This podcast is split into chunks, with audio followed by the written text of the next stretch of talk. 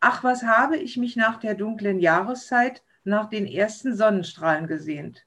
Und dann schien die Sonne herrlich warm. Natürlich bin ich gleich in den Garten gegangen und habe angefangen zu gärtnern.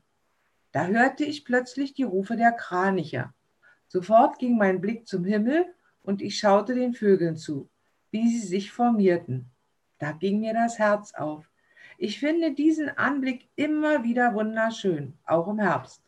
Da stand ich nun, sah den blauen Himmel, sah die Kraniche, hörte das andere Vogelgezwitscher, bemerkte die kleinen Krokusse im Rasen und fühlte in mir ein großes Glücksgefühl. Man muss es nur erkennen, das kleine große Glück.